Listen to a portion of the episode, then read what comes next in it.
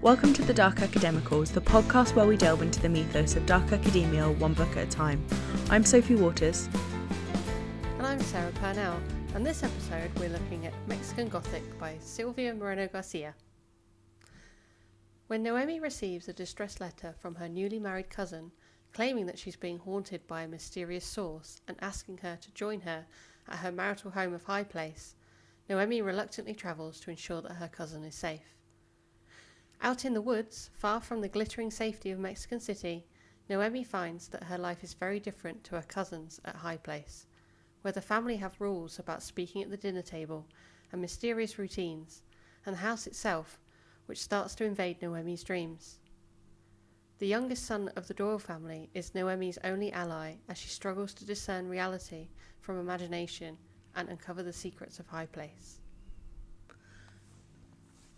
As usual, we do want to share um, some content warnings for the book. So, for Mexican Gothic, we have violence, body horror, sexism, and sexual assault.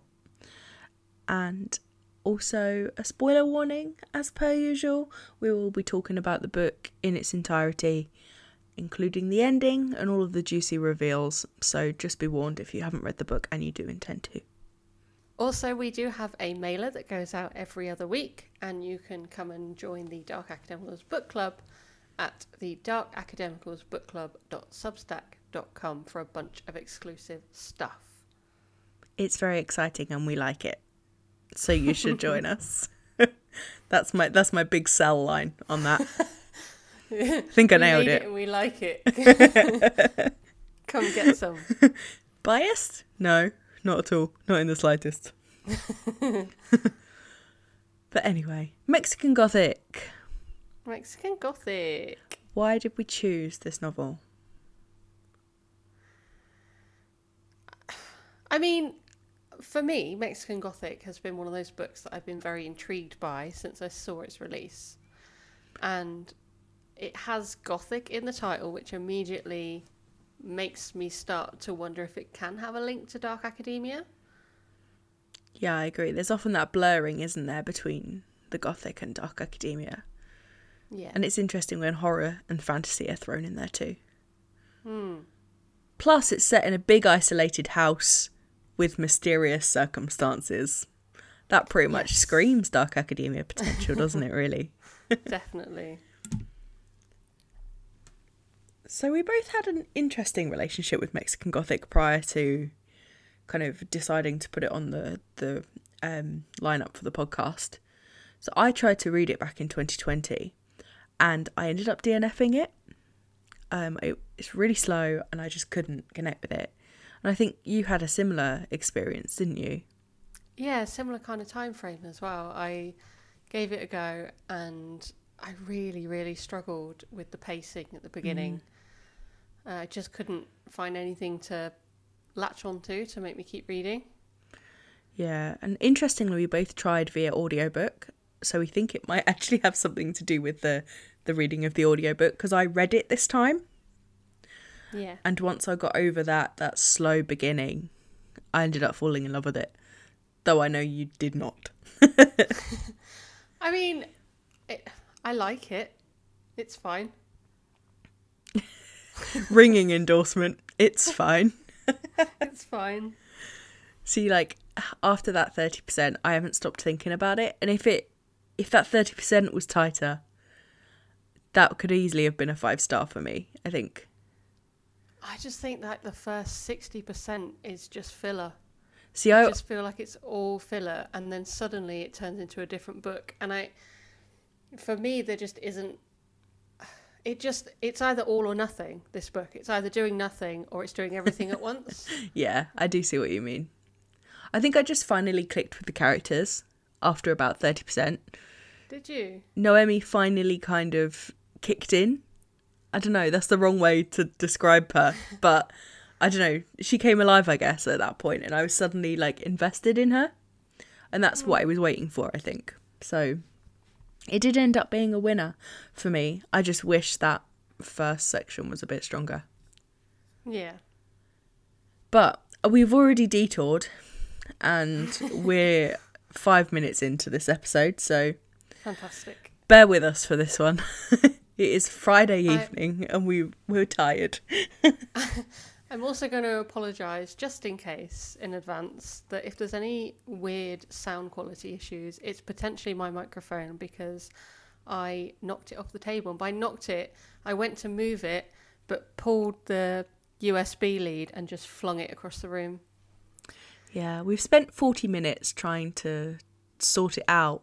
and we feel like it's it's not there as much anymore. So fingers crossed for us. but let's get into the episode. So as per usual, we will be um, comparing Mexican Gothic to our list of tenets of what we deem makes a novel dark academia. And if you need more information on that or just want a refresher, you can go further back in our catalogue of episodes and listen to an introduction to Dark Academia, and that'll give you everything you need to know to kind of move forward with our episodes of the podcast. Did you want to kick us off?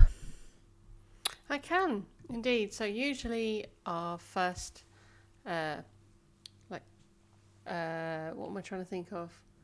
What word do I want? Tenet, element. I don't want tenet. I use that a lot. I need to fi- find a new word.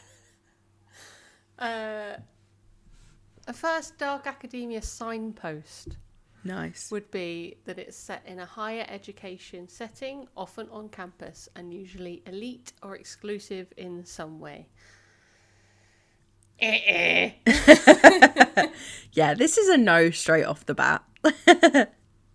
I mean, Noemi is at university, but we don't ever actually go to university with her.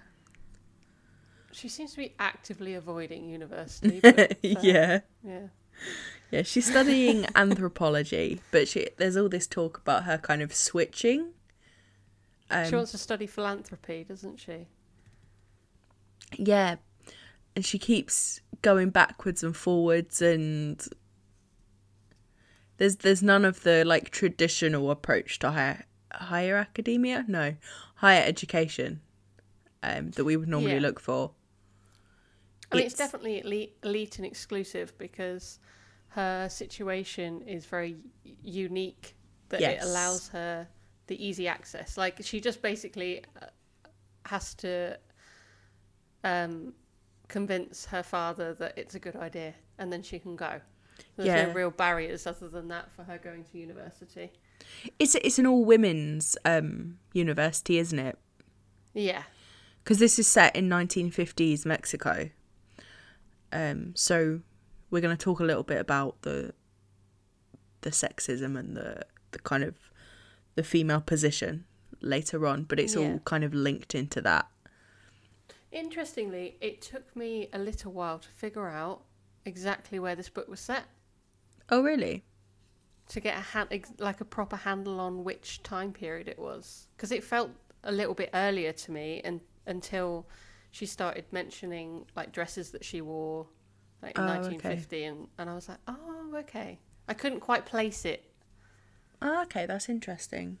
I guess that probably wasn't helped with the kind of like the the bold statement of the gothic either, because that does take you No, back a bit, doesn't it?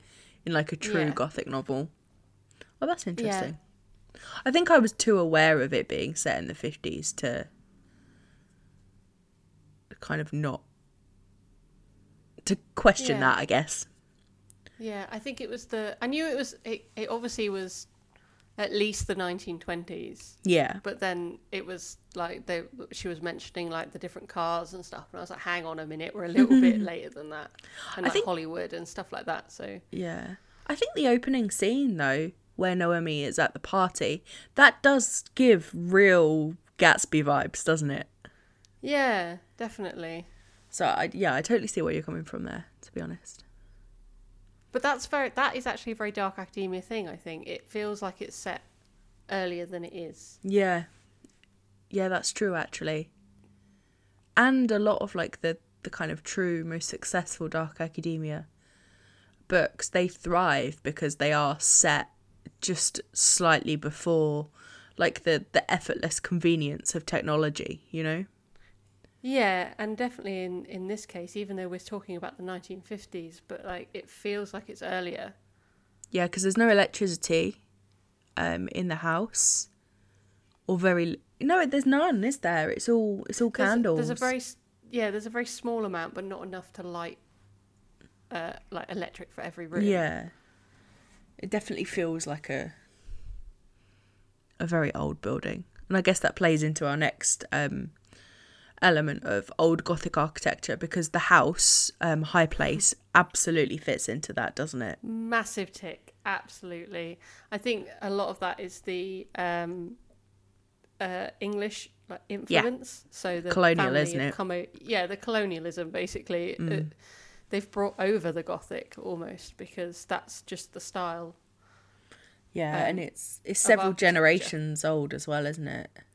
Yeah, Yeah, it's this it's yeah, big old crumbling mansion that's basically falling apart. And it's like what you were saying about the time. It's it's very much a time capsule, isn't it, that building? yeah, Not just in design and um uh, I can't think uh, the amenities, but also in the attitudes of the people in the house. yeah. The ideal ideology. Yeah, definitely. Especially with um like the patriarch of the family, Howard Doyle, who is an utter slime. Yeah, Horrible. I mean, Blech. Virgil isn't that Literally. much better no. at all. They are all disgusting in their own way. what a compliment. Except oh what's his name? Who?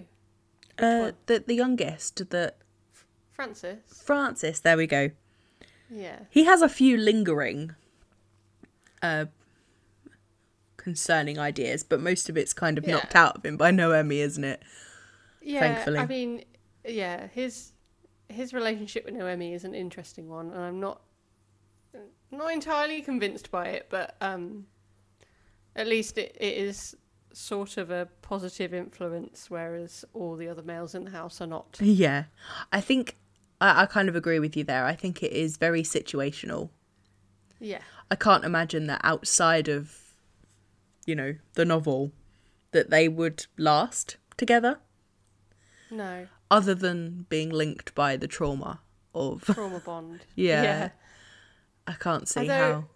I Go on. do find Francis to be quite a quintessential dark academia character. I know again we're skipping Yeah. forwards again, but isn't he? Because Yeah. he's got his like obsession with this study of um, the natural world, we'll call it, without giving too much away, even though we are spoilers ahoy. But um, you know, and he dresses in a very certain way. You know, he lends her this big, thick jumper that's very dark academia aesthetic. Um, yeah, and he's quite. He is the outsider. Like he is very much the dark academia character for this book. I think. Yeah, I agree. I think his personality leans towards like the the protagonists of Dark Academia as well because he he doesn't want to rock the boat and he wants to be involved and he will do anything to kind of keep that position until Noemi comes in and disrupts it. Yeah, he's he's very much powerless, isn't he? Yeah. He's Noemi kind of gives him the power to do something. Yeah. Yeah, definitely. I think that's an interesting correlation with how um, other protagonists kind of move through their novels. And it's interesting that that character is a side character and a love Yeah. interest as well in Mexican Yeah. Gothic. Because those protagonists aren't very often true love interests, are they? No, I still didn't fully. I, I didn't fully believe it, but No, it was very sudden and very opportunistic. I don't think yeah, as you said, trauma bond. I think I think that's that's what it is really. yeah,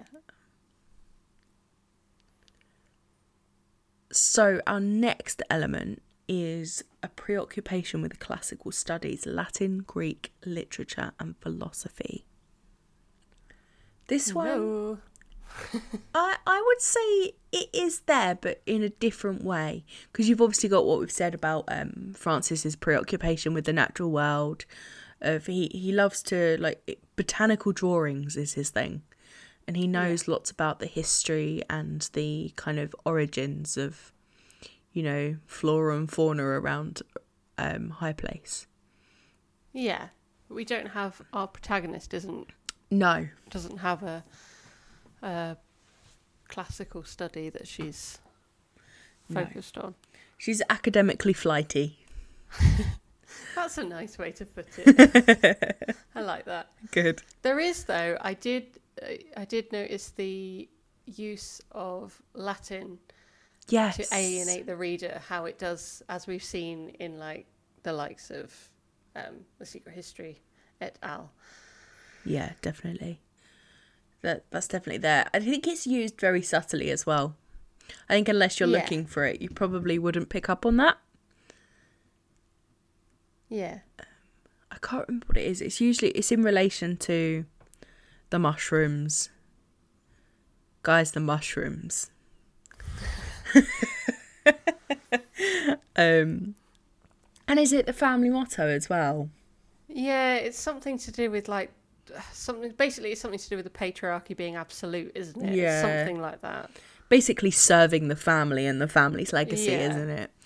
Without yeah. question, yeah. I think there is.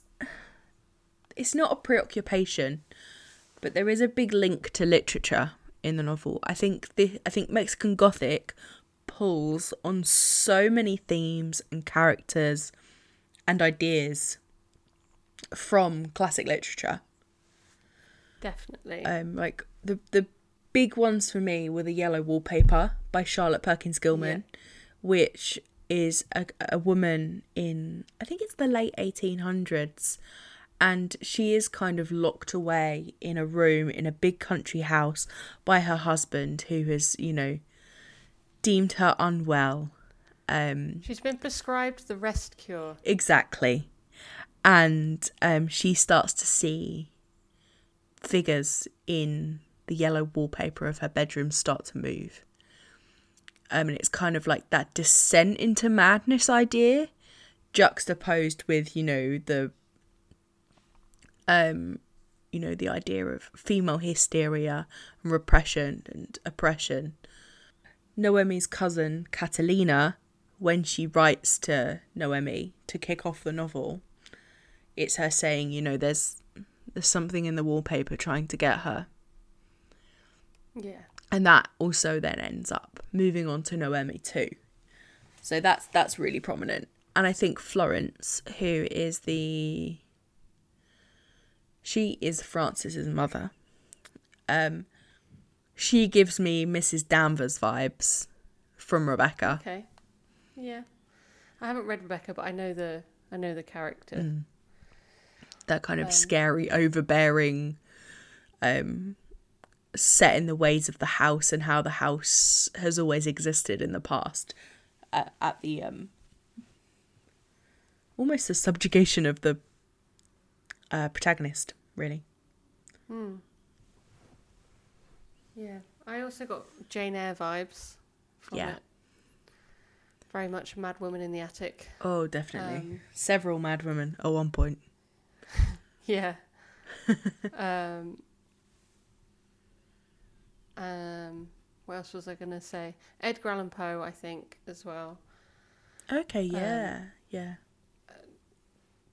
Uh, just because of the more the horror vibes, but um, it made me think of things like the Telltale Heart and that kind of leaning just because of you know something um, being some kind of like being in the house yes yeah. calling out something about yourself or about the people around mm-hmm. you yeah.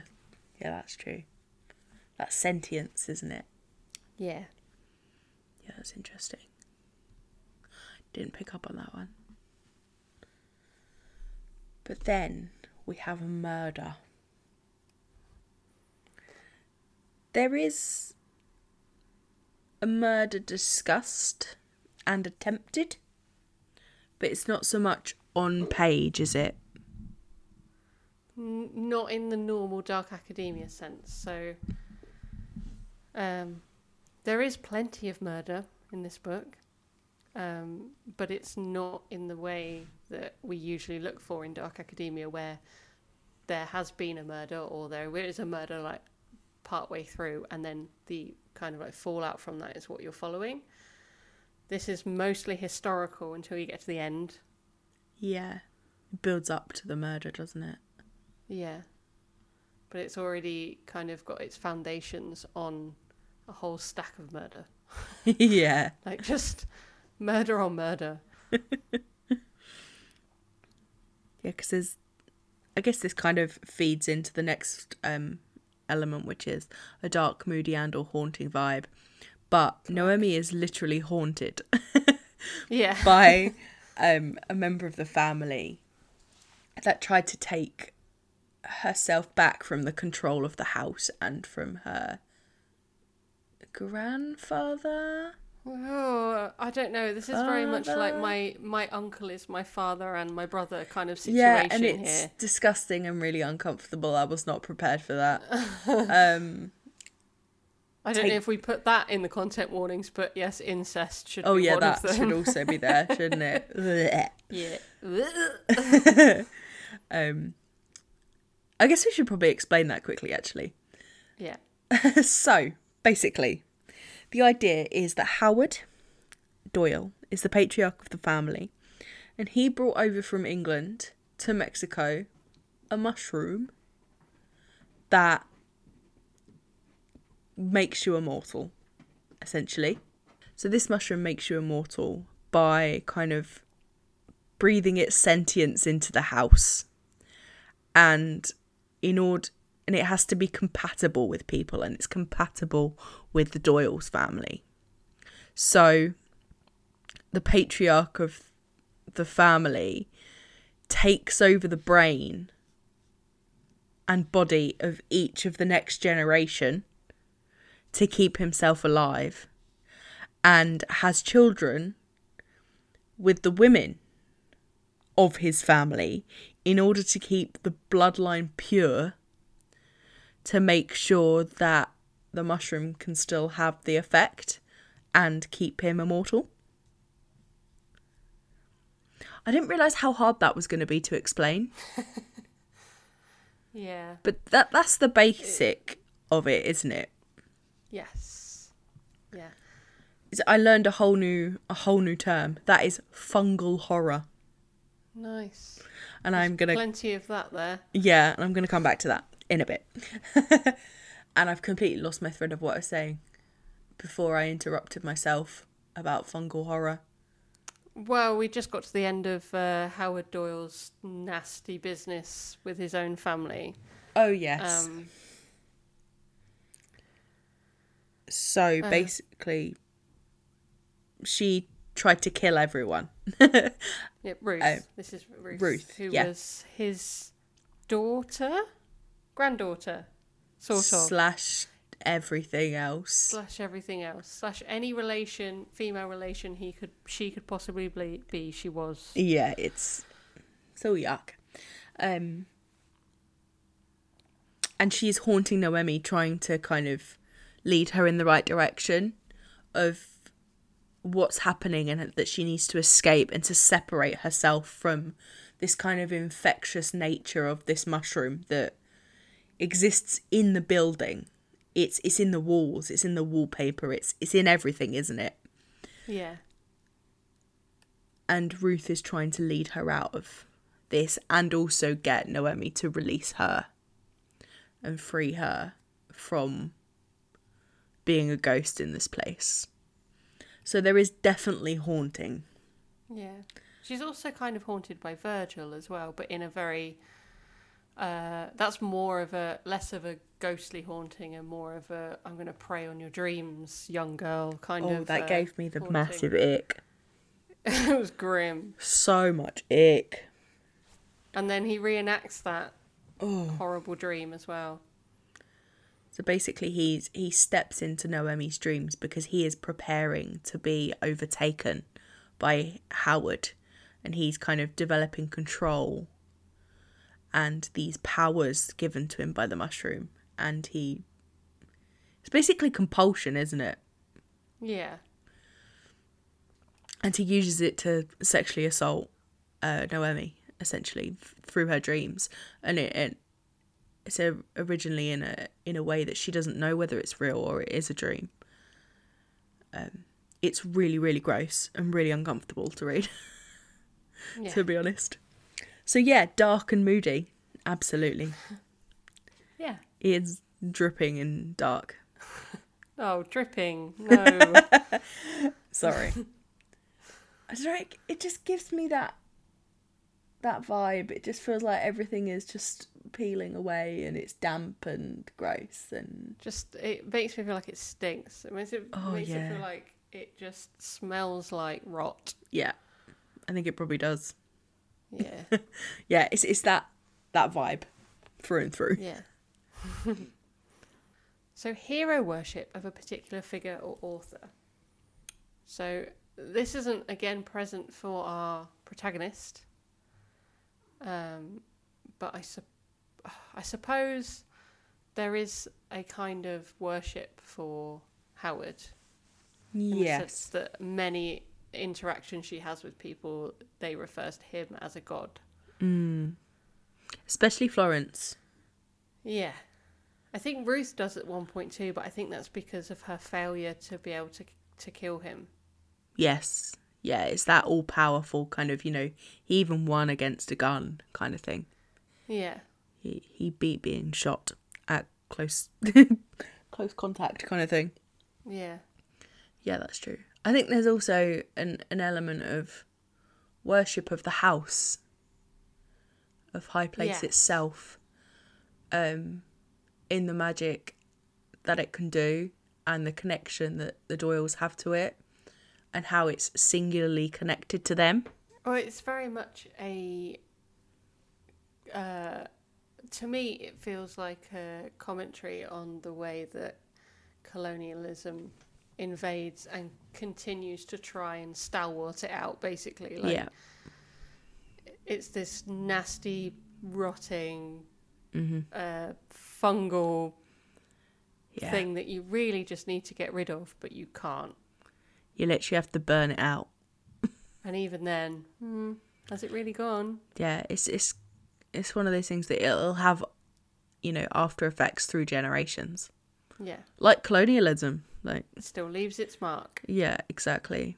It's because it's their last. It is the last remaining stronghold that they that they have for not only their lives in Mexico, but just just their lives in general, isn't it? Their life depends on that house. Yeah.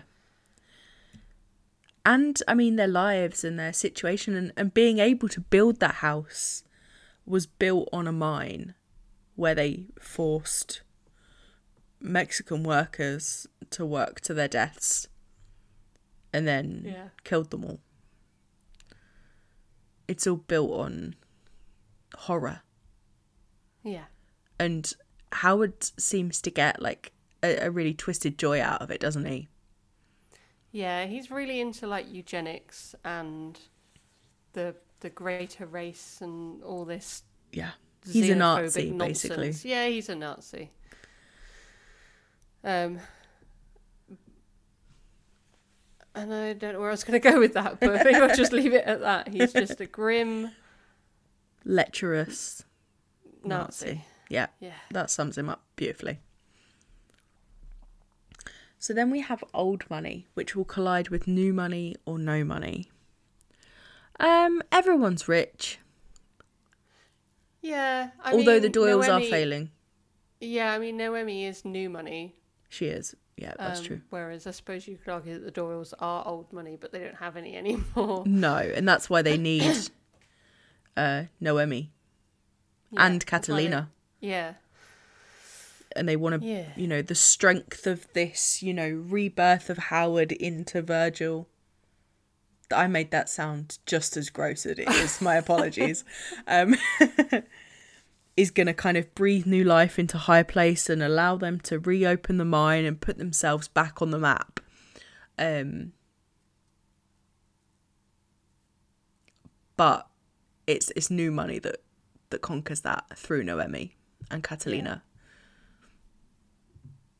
which is an an interesting turn. Actually, that never really happens, does it? In Dark Academia, No. old money always wins out every time. Yeah. It's interesting though, isn't it? Because does does old money still win in the end? Do you know what I mean? Like, do they are they still? It depends what you mean by win, because win or lose, because they're never going to be able to uh, undo the damage that the Doyles have done. Oh yeah, absolutely. But they've also stopped them from doing any more damage. Supposedly, Well, in theory. unless Howard Doyle's just growing like a little mushroom. what an image. Yuck, I hope not. yeah, that's interesting. I didn't think about that. We can also talk about the weather We as a can. literary device because there is plenty of weather. There is a lot of weather Yeah. because they are s- kind of. Oh, go on, sorry. I was going to say we start off strong with the fog. So atmospheric. Classic Dark Academia move. Yeah, we got the fog. Um, we've got torrential rain. Um, and it's just it's just cold and dank and perfect conditions for growing mushrooms. essentially. And even though they spend most of the time in the house, you can feel it, can't you? Even when Noemi is in the house, everything about the house reflects the outside. Yeah. I'm sure there's a word for that. There's a term for that. I can't summon it up, but Maybe. I But feel like somebody please send us a message and tell us what that term is. yeah, Oh, that's- Education. that's gonna drive me mad now. But anyway, yeah, they kind of feed into each other, don't they? It's like it's almost like the house thri- house thrives in those conditions, Yeah. whereas it it dampens down Catalina and Noemi especially, doesn't it? Yeah. It traps I them. think it's also nice to see the weather working with the text in a in a way that is running alongside it rather than it just being purely Yeah. environmental. Like it's just it it is an integral part of the narrative rather than it just being Hmm. circumstantial. Yeah, it, it physically traps Noemi at high place and it's it's used by the other character to say, Well, you can't leave because it's so wet and the roads are unsafe. You're just gonna have You'll to die. stay. Yeah, if you leave Yeah. you'll die. And then there's also those beautiful sunny days where she goes down into the town Yeah. and speaks to the doctor and to um the alternative medicine lady. I can't remember her name. Um and it's that that freedom, that brightness, that clarity outside of the influence of the house, which I thought was really clever. yeah, it's this sense of like warm safety, Mm, yeah. And we, we hadn't. Yeah, exactly. We hadn't seen that since she got off the train. Yeah. Um, yeah, very clever. So finally, we have underdeveloped social skills, or the protagonist is portrayed as an outsider. I, she's definitely an outsider, Yes. but she's a social butterfly, isn't she? Yeah, she's very adept socially. Um, she's probably one of the most socially adept protagonists that we've ever seen Yes, absolutely. because she that's what she it's basically what she does. Like she she's a socialite, isn't she? she is a socialite, so being able to put on airs and graces or to be able to change her voice, change her personality to fit the room is something that she's very good at. Yeah. And and she uses that power, doesn't she, to try and uh, win over the Doyles, but in a Yeah. way that kind of still separates them from her. She doesn't want to be a part of them. She's just trying to keep herself and her cousin safe. Yeah. Um, and it, it it wins out for her in the end because it's how she kind of makes friends with Francis, isn't it? Yeah. She creates a bond with him and he is integral to getting them out of High Place alive. yeah. But she's always an outsider. Yeah. But instead of wanting to be included, they want to pull her in, That's true. which is an interesting juxtaposition hmm. to normal. She desperately does not want to be a part of this horror. but they need her. Their their survival and their continued existence with their powers and influence depends on her being absorbed into the family. Yeah. And Catalina at first, but Catalina was almost like the failed first try, wasn't she? Yeah. And Noemi is like the last chance. Those are all Yeah. our tenets of Dark Academia. Yeah. Is there anything else, or criticisms, or interpreta- interpretation? Is that a word? Did I say that right? Yeah. Interpretation, you did. Of isolated elements. yeah. I mean, I think it it's an interesting it's an interesting book. I think that you could easily interpret it in many different ways. Like it is the ideal book if you are writing a paper on the Gothic or the feminine Gothic or do you know, there's there's Yeah. so, or colonialism or feminism. There's so many different ways to read this book, and I really appreciated that.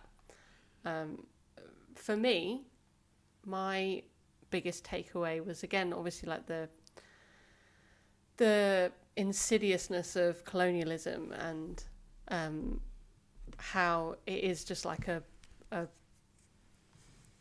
uh, like when you when they bring different species of plants from overseas and then they they end up killing off like the natural Yeah.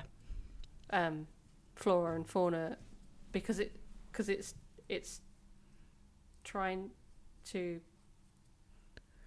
Is I don't know what I'm overwrite. trying to say. It's over Yeah. trying to overwrite what's there Yes, and re- Um, replacing it, isn't it? yeah, and that was to me very much kind of like what the mushrooms were doing, but also um, my brain just kept going.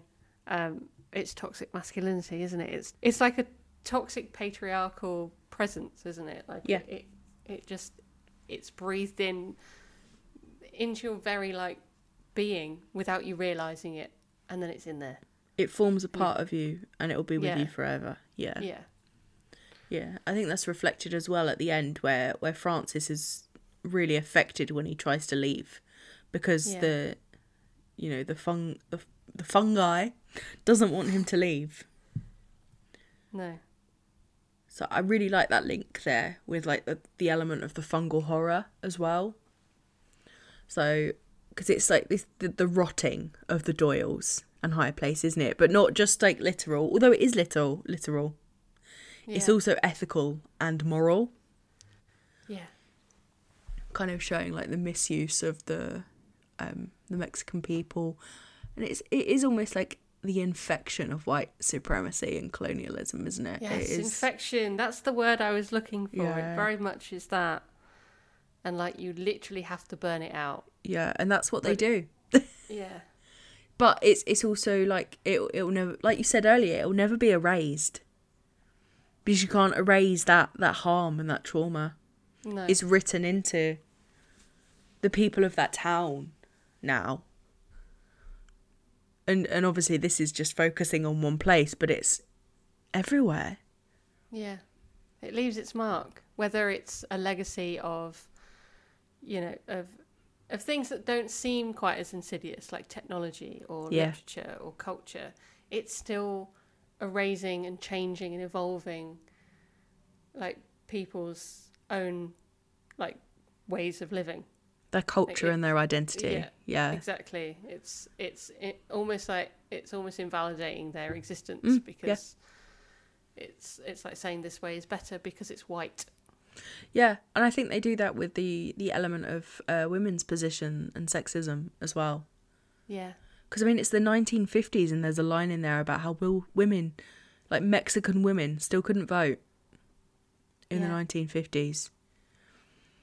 And it's that sexism and that oppression of women that's run runs through the entire novel. It's it's how the Doyles have achieved what they achieved, isn't it?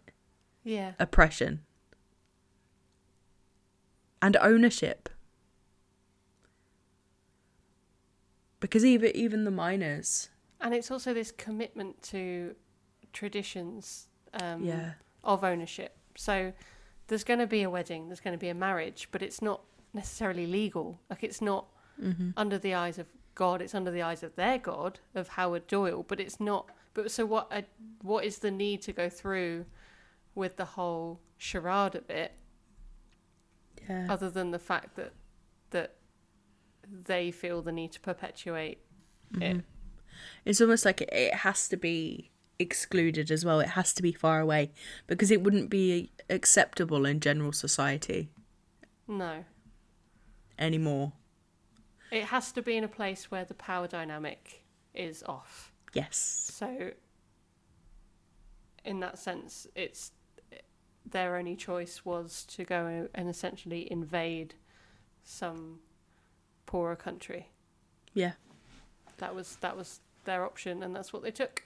definitely. And they're desperate to hold on to it. Yeah. Yeah, rather than going, oh, should we not do this anymore? Should we be a bit normal? They went, no, let's go to Mexico and make all the Yeah. Mexican people suffer who come into contact with us. That sounds like a good plan. Yeah, I think that plays into as well. You mentioned um, Carl Jung as well, didn't you? Oh, yeah, yeah, And his theories of like collective consciousness. yeah. Dream theory. Um, Yeah. Because dreams are really important in the novel, aren't they? yeah. And they kind of everything that happens in the dreams kind of given to Noemi and Catalina perpetuate these ideas and these ideologies and they kind of demonstrate all the ways that you know people have tried to fight against this and lost. Yeah. It's the inevitability of it, isn't it? Yeah, and uh, the book does make a lot of mention to like Jungian and Freudian kind of theories and ways of thinking and schools of thought, which I thought was really interesting. Um, because I find them fascinating. They're utterly ridiculous, but so it is interesting. also so interesting, especially when used in literature, because it makes such. Uh, it just makes for good, uh, like juxtaposition between Yeah. like the psyche and what's going on around you. Like it's so interesting. It is. Yeah, I do agree. She, like she packed a lot into this, didn't she? Yeah. Silvia Moreno-Garcia. There's there's a lot of thought and a lot of history and a lot of ideas. Yeah, and interestingly, I've seen quite a few reviews that kind of wish that it was shorter. Whereas I, again, this keeps happening, and I'm not a long book person, but I think I needed it to be longer, but in the right way. So, like, like I said, the first, I felt like the first half was a little bit fillery. That's not a word, but but there were some really interesting elements that I just wanted to go deeper on. Like, I'm cool with the weird shit. Give me the weird shit. But it felt like it took a long time for it to really accept its weirdness. Yeah, I've I spent a lot a lot of time waiting for the weird. Yeah. I think the pacing is a little bit off. Yes. It could do with a little bit more balance because the the last bit is so fast. Everything happens all at once. But as you said, it takes a heck of a long time to get there. Yeah.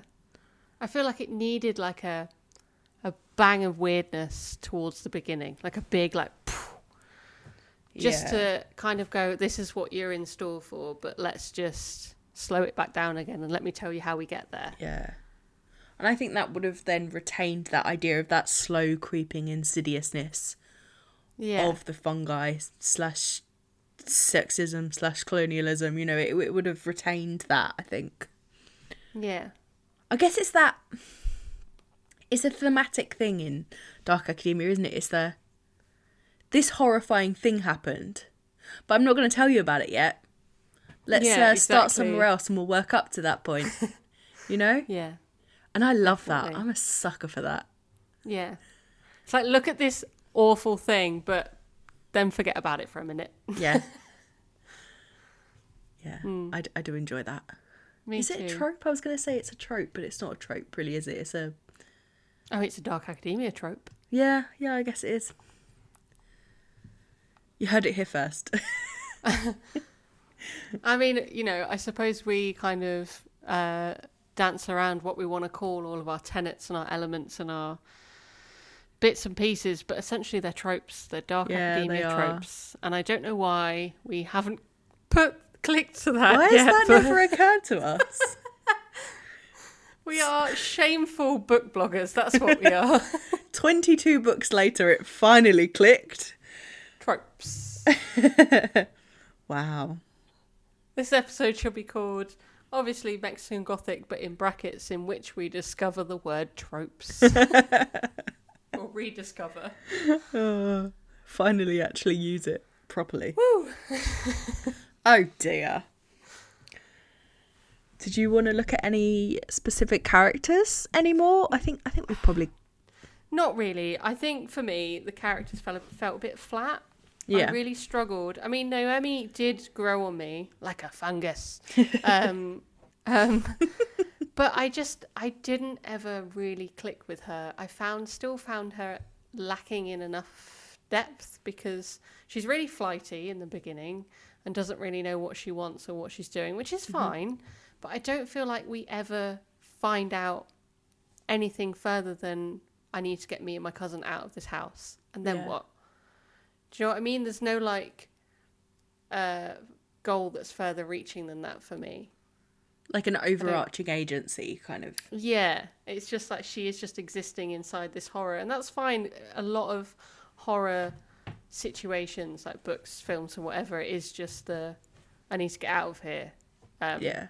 momentum. But um, for me to link with her as a character, I think I needed a little bit more depth from her.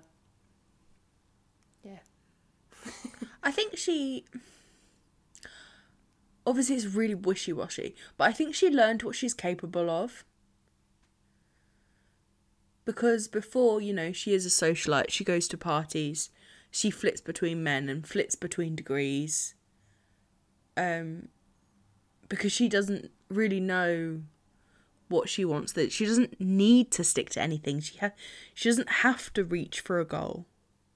She can have whatever she wants Yeah. and this is the first time that she has to do it and see this thing through otherwise her life will be forfeit basically or and her freedom True, but I just don't feel like she ever falters though either. Like she just does it. There's no moment of oh my gosh, like I'm really scared about confronting them about this, or do, she just does it. Do you know what I mean? like she, yeah i know what you mean she, she. I mean, is that just part of it though because she's maybe I she's just- always I got what she wants True. It's just she's very. She is very ballsy considering the situation that she's yeah in. yeah yeah Yeah, that's true